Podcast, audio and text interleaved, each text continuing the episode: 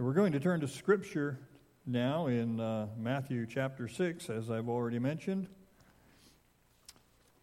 You've sort of uh, gotten a little window on the context already, and know that we're uh, now approaching the portion of the Sermon on the Mount where Jesus teaches us how to pray.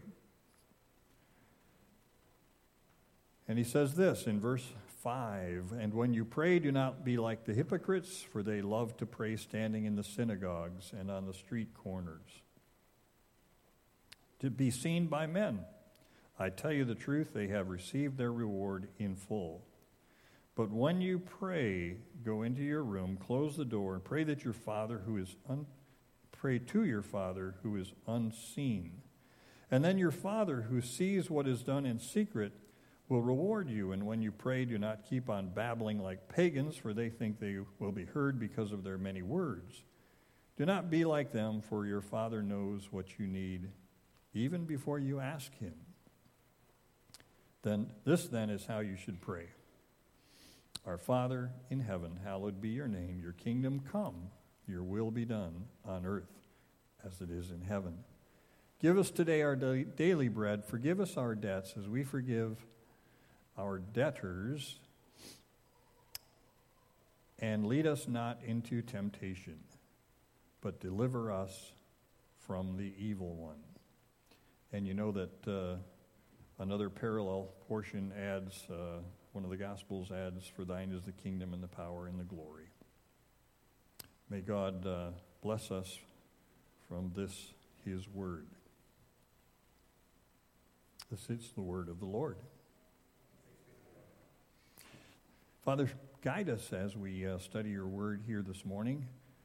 May the words of my mouth and the hearts of those who listen be s- directed by your Holy Spirit to impress upon us how we ought to live in this your world. In Jesus' name we pray. Amen.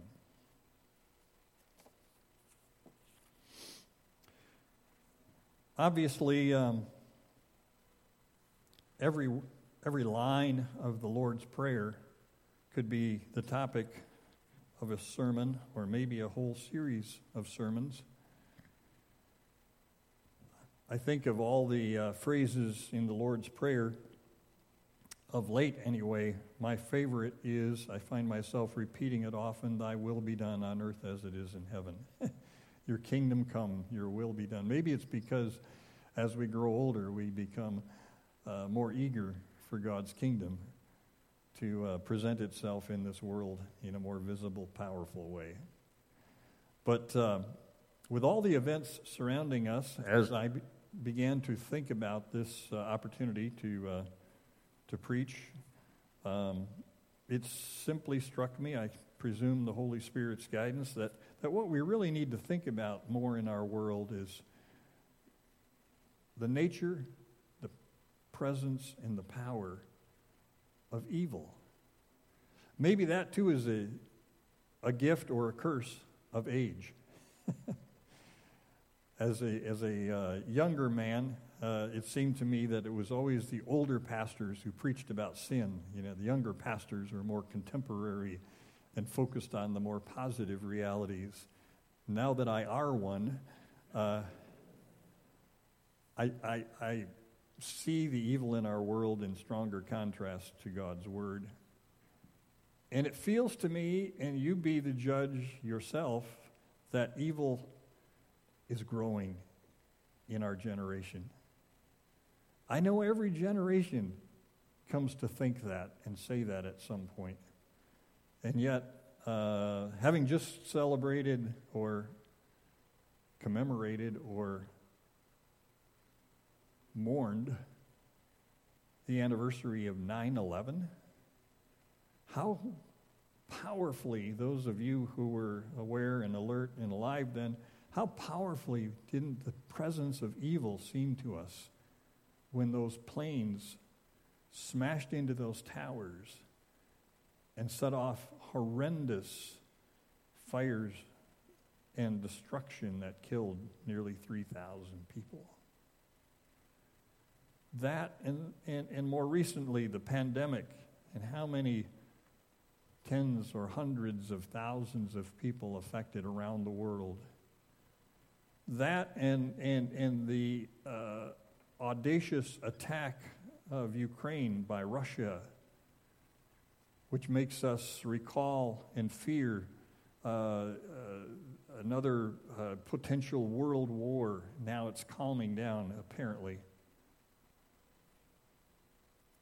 All of that, plus the millions that have been killed by abortion, which is another relevant topic in our world today, and, and, and all the other evil on the entertainment networks of our world, and, and strange ideas being floated even in our educational process of our youth,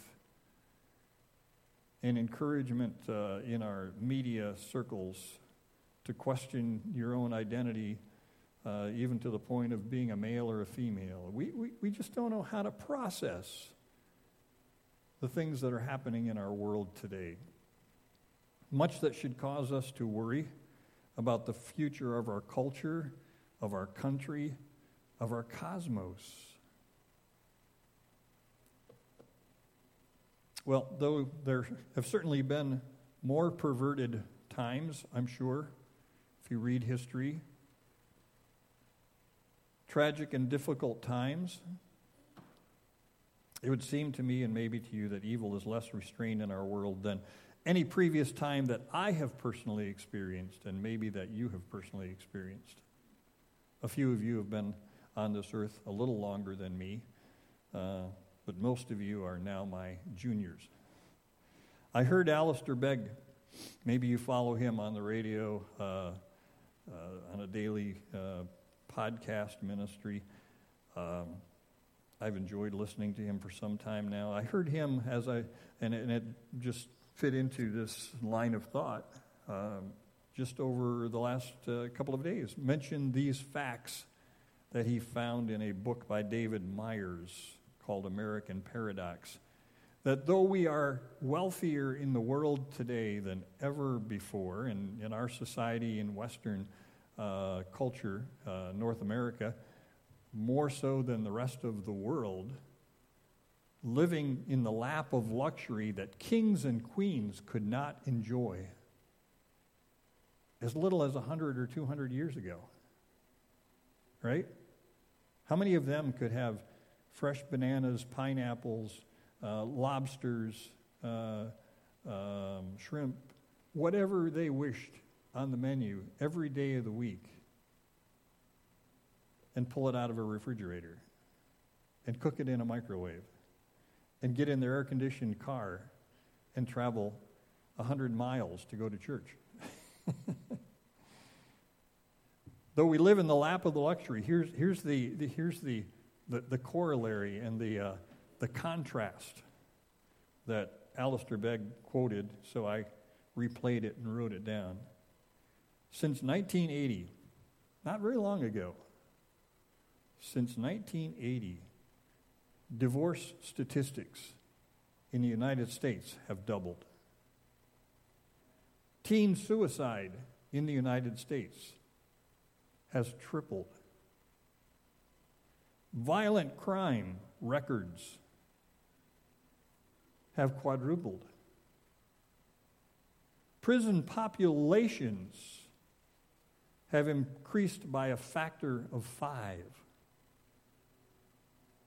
illegitimate childbirth by a factor of six, couples cohabiting without the benefit of marriage seven times what it was just in 1980.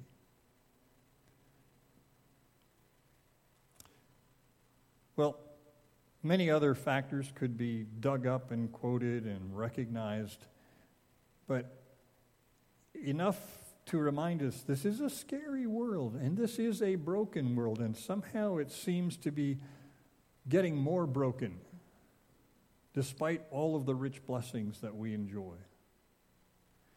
So maybe it's appropriate to look at the prayer that Jesus taught his disciples, a key aspect of which is the existence of and the deliverance from evil.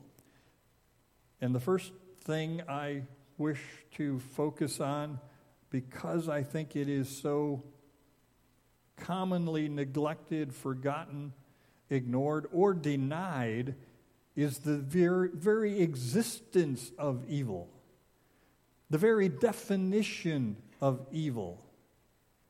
Think about it with me for a moment.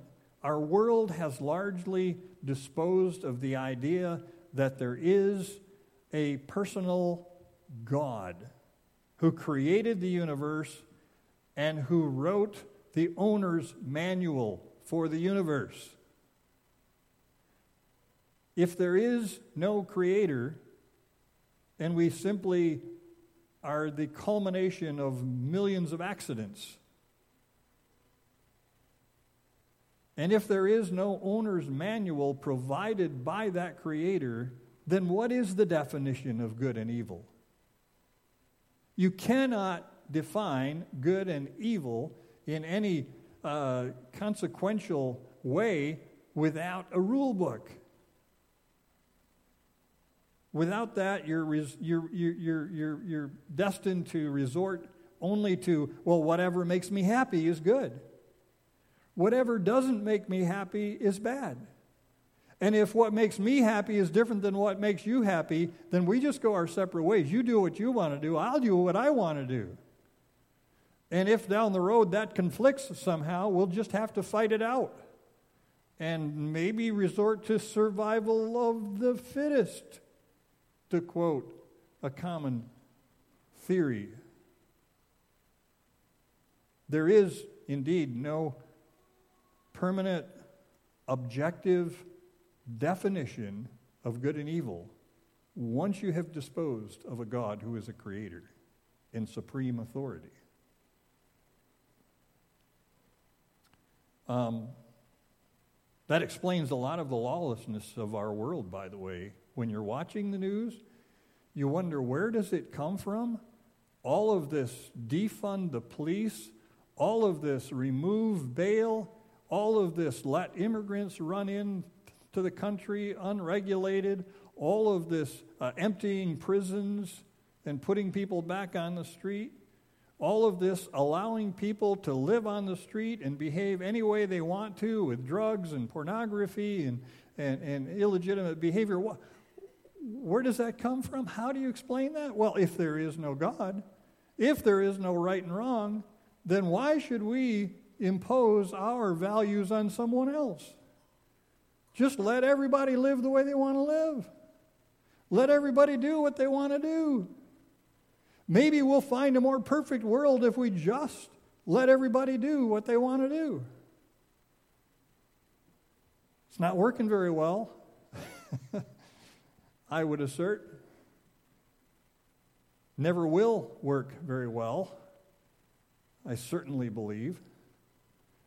But if you want to know where that mentality comes from, it's simply from the fact there is no good and evil if you do not have a God who is a creator and an authority. So, even when we understand that, we're still struck with some dilemmas. We cannot understand the nature of this world without accepting the, the biblical story of the fall. Why is there such a contrast of, of beautiful sunsets and sunrises and, and, and kittens and puppies and babies and, and, and beauty of, of life and music contrasted with the ugliness of murder and suicide and drug addiction. How do you explain that unless you understand that God made a perfect world and all of that beauty is part of what God gave us in creation, and that all of the ugliness is part of the brokenness of that creation that we brought into it by our sin. Our sin originally with Adam and Eve. And why, by the way, does the uh, prayer of Jesus go on to talk about the evil one? Depending on your translation, the Greek is a bit ambiguous, could be just deliver us from evil or the evil one, but we know that either is appropriate, and, and evil one is certainly uh, uh, consistent with the scripture in the fact that there was a fall of an angel before there was a fall of Adam and Eve. His name was Lucifer. He apparently was uh, egotistical enough to want to replace God himself. He was an angel of light, and somehow, by challenging the God of the universe, he was, he was uh, condemned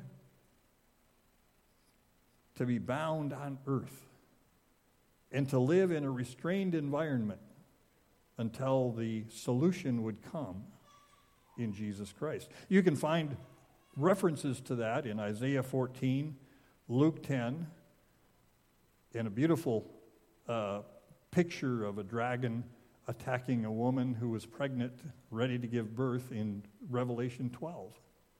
A few other minor references, but we don't know a lot about that.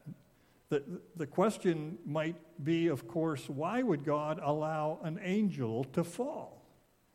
Or the same question, why would God allow the possibility for Adam and Eve to fall?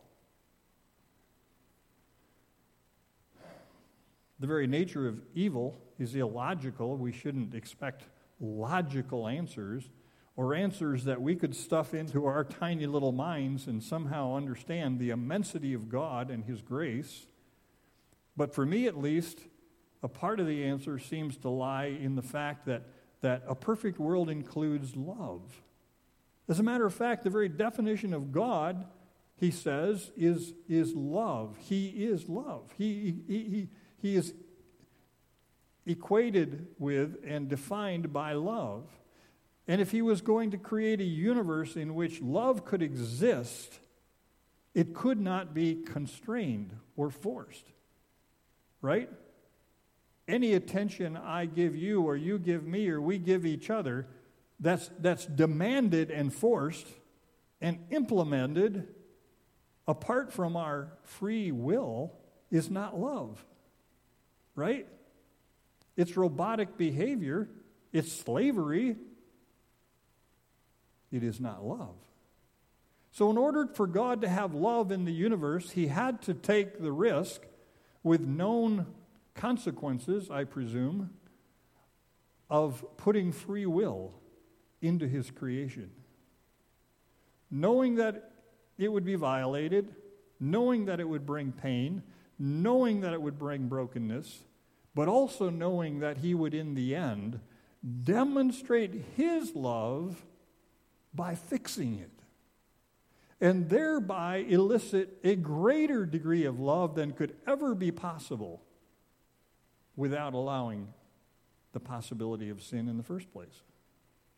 I don't know if that helps you, but it helps me. But that's just simply a way of saying there is evil in the world. It is, it is uh, managed by and directed by an evil one, the devil, who would like us to not believe in him. And the world largely denies that as well as the existence of God. But the scriptures assert that we must be alert and sober minded. Your enemy, the devil, prowls around like a roaring lion, looking for someone to devour. 1 Peter 5, verse 8. That's the first point. Number two, we, we, there is an increase uh, of, of evil around us. We've made reference to that. I, not necessary to spend a lot of time talking about that, but violence and injustice in our streets seems to be increasing in a way that never would have occurred 10, 20, 30 years ago. Corruption in government that we hear about, and even law enforcement at the highest levels, seems to be occurring in ways we didn't hear about 20, 30 years ago. Uncontrolled diseases. Despite our best medical knowledge, we still can't cure cancers, and we still can't stop, apparently, pandemics, despite millions and billions of dollars and the input of highest level medical expertise all around the world. Matter of fact, it may have been that medical expertise that released the pandemic in the first place. Nations inflicting pain and violence on other nations, and despite the United Nations and NATO and all the other organizations that were created to prevent future wars. And just maybe note in passing that prophecy is pretty clear, as you all know that evil is expected to grow and even appear to triumph before the end of time. Are we in that end of time period? I don't know. I challenge you to always live, however, as if we're in the end of times, and always see the evil in our world as an indication of that, and especially challenge the younger generation, some of which are here today, uh, to be diligent and vigilant about opposing that evil, even when it looks like a losing battle. Third point is uh, the danger of just seeing evil as something out there around us. The, the, the, devil, you know, the devil made me do it, famous line of a, of a uh, humorist some couple decades ago. Um, we can, we can externalize all of that sin, right? But, but ultimately, we must turn and realize that those, that one finger pointed away from us leaves, you know, three or four fingers pointed back at us. We must understand with the scripture that, that, that evil within us is a very real factor. And as a matter of fact, it may be tougher in today's world to keep a pure heart and a pure mind than ever before. Because of the internet, because of entertainment, because education, all polluted with sin to a greater degree than ever before, it becomes harder and harder to recognize the sinfulness within us. The in- innocence of youth grows into the foolishness of adolescence. The foolishness of adolescence grows into the wild passions and temptations of young adulthood. Those passions of young adulthood grow into more devious sins of maturity. When, as an adult, we clean ourselves up and wear a suit and a tie and, and, and, and, and clean our car and our house and live in this spotless environment, all the while harboring as much or more sin in our hearts as ever before. But we hide it better. That's part of what maturity is, at least by the world's definition. And that devious sin of maturity is not quelled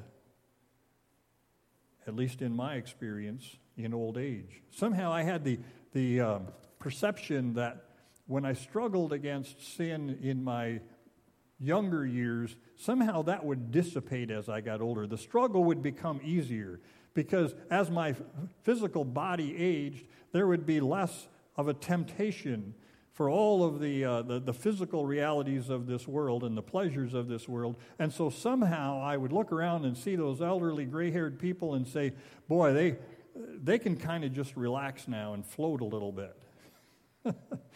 now, I have no idea about uh, how you folks that are my age or above have experienced that. Maybe, maybe the devil just focuses more on pastors than on the average layman. But, but uh, in reality, when I examine my heart and my mind, it is no easier today to fight the temptations and the in, uh, inroads of Satan and sin than it was 20 or 30 or 50 years ago. It is relentless. Satan has so occupied our world, our media, our technologies, our education, our entertainment. Every aspect of our world is so permeated with, with some of that evil influence that it continues to be a serious challenge and struggle, I think, for every one of us to keep our eyes on God, our mind and heart pure, and our feet on the path that leads to righteousness. That's why Jesus insists that of the four or five things you pray for, Pray that God would keep you from temptation. He, uh, he, he does not tempt us. No temptation has overtaken you except what is common to mankind. 1 Corinthians 10:13. He doesn't deliberately tempt us, but he could deliver us from the temptation that Satan puts in front of us. And when we pray for that, He will. And He will give us power to overcome it. He will even give us power to cast out demons in our own heart and in the lives of others. James 4, verse 7 says, Submit yourselves then to God, resist the devil, and he will flee from you. We have a powerful, powerful tool for fighting Satan, fighting Satan and his intents. And that earlier passage that I quoted from 1 Corinthians 10 goes on, by the way, to say, And God is faithful. He will not let you be tempted beyond what you can bear. He knows your limits. He knows how you're made. He knows the resources He's already put internally within you.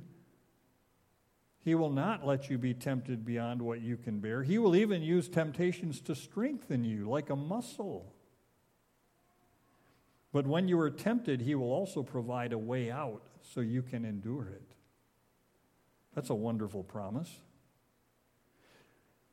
If you think about it, the entire course of Scripture, from Genesis 1 to Revelation 21, is, is nothing but a call to action, a call to resist, a call to follow God and fight Satan every step of the way.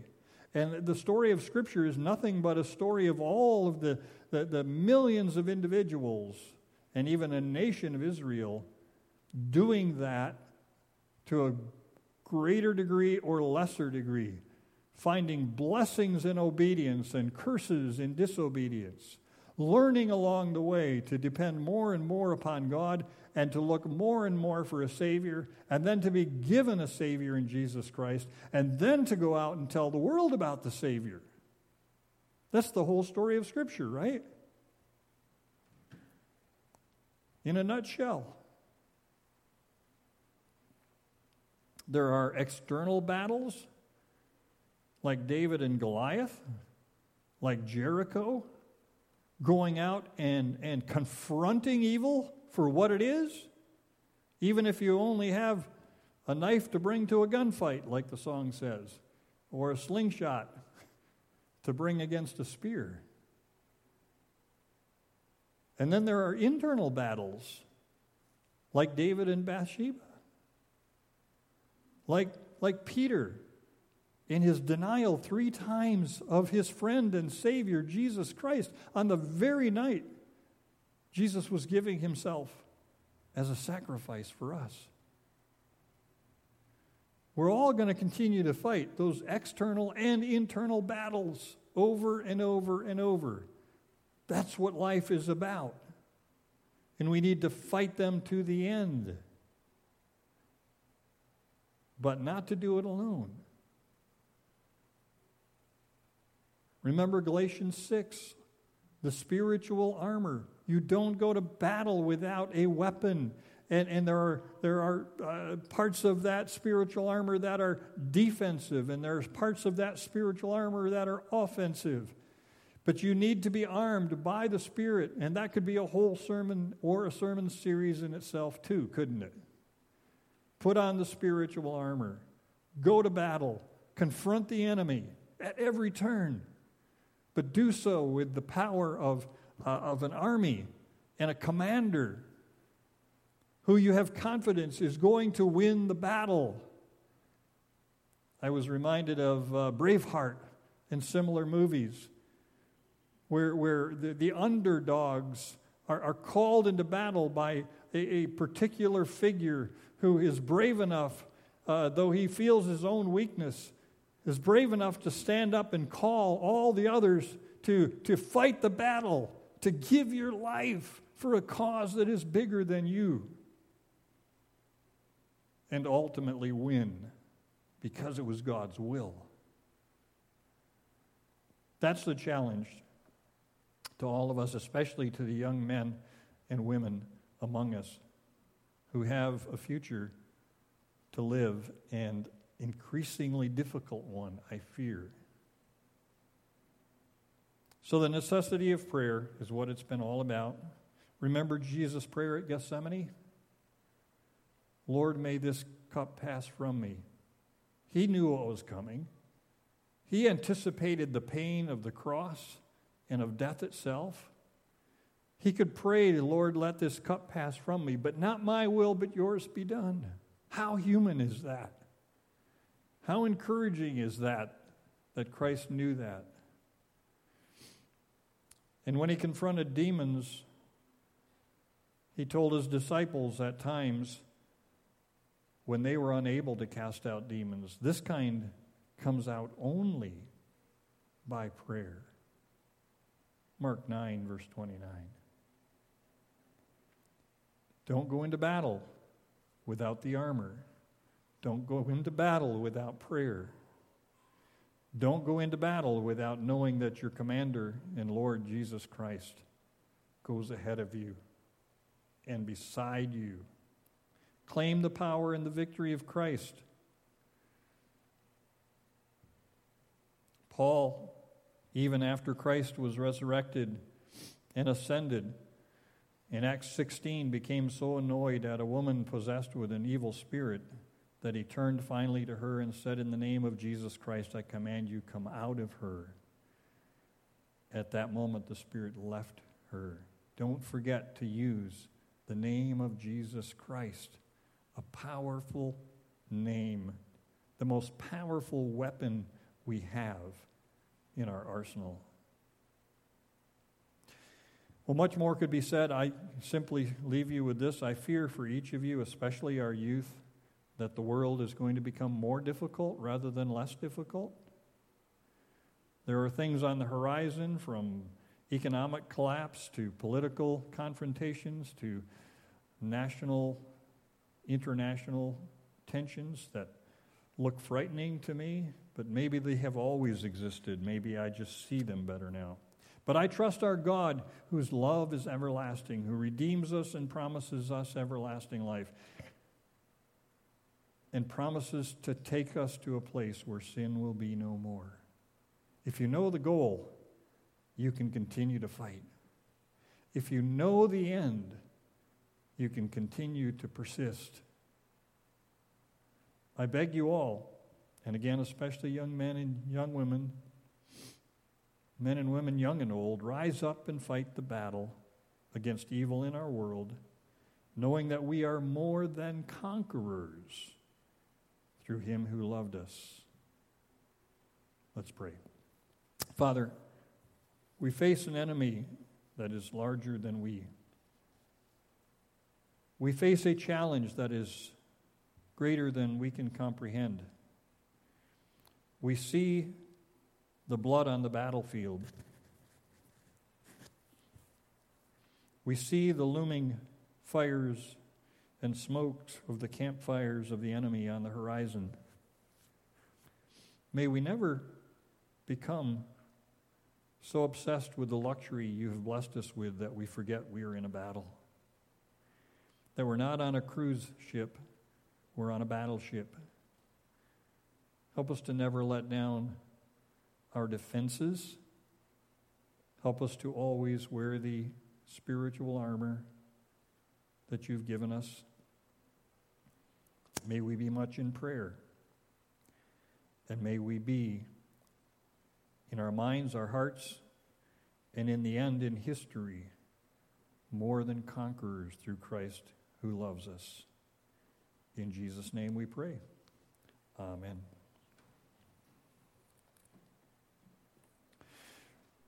We're going to turn to a Song of the Psalter hymnal that I, I suspect is not sung terribly often, and when I hit upon it some years ago, I was amazed I hadn't known it better. It is beautiful in its uh, musicality.